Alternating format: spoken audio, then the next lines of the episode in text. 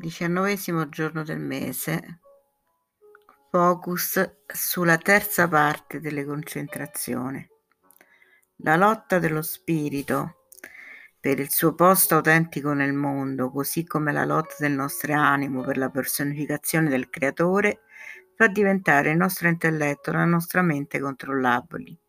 La nostra conoscenza si trasforma in universale e la nostra parte della coscienza diventa la coscienza universale.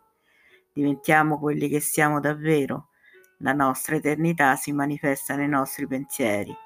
I pensieri diventano l'eternità, i nostri pensieri donano l'eternità al mondo. Noi saremo lì dove siamo, saremo lì dove non ci siamo.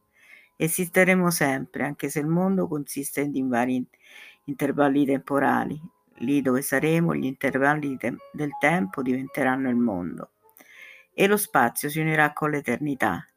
Il tempo cederà e noi saremo nel movimento, vivremo nel tempo eterno, vivremo il tempo eterno e questo tempo verrà da noi. Ogni attimo del nostro tempo eterno. Dobbiamo sentire l'eternità in ogni istante e ci accorgeremo di possederla già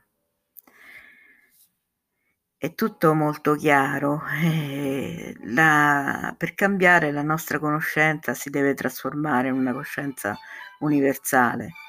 Per questo molto spesso i nostri lavori vanno in, eh, in porto se noi invece di lavorare solo per noi lavoriamo per il mondo intero con il principio della macro salvezza. E poi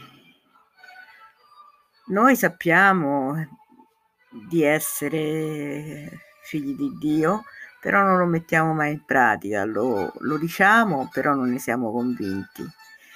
E ci, spesso ci chiediamo, qui parla che noi siamo dappertutto, eh, dove vive Dio? E a proposito di dove vive Dio, eh, Grabovoi ci dice, e se chiedi ad esempio una semplice domanda, dove vive Dio? Ad esempio fisicamente. La prima coordinata della definizione di dove vive Dio è dentro l'anima umana. Basti considerare ad esempio il movimento dell'anima. Questa è struttura dove l'aspetto dell'anima è tutta la realtà, il che significa interagisce creando un numero infinito di obiettivi.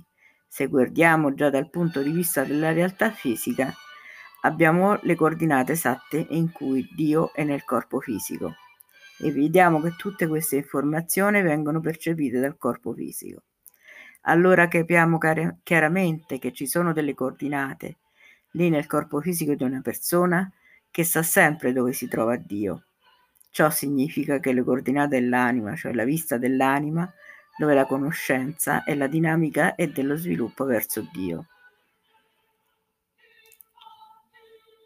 Quindi a volte chiedere dove è Dio, eh, Dio è dappertutto, ma noi per lavorare meglio, lo pensiamo sempre fuori, pensiamolo dentro di noi.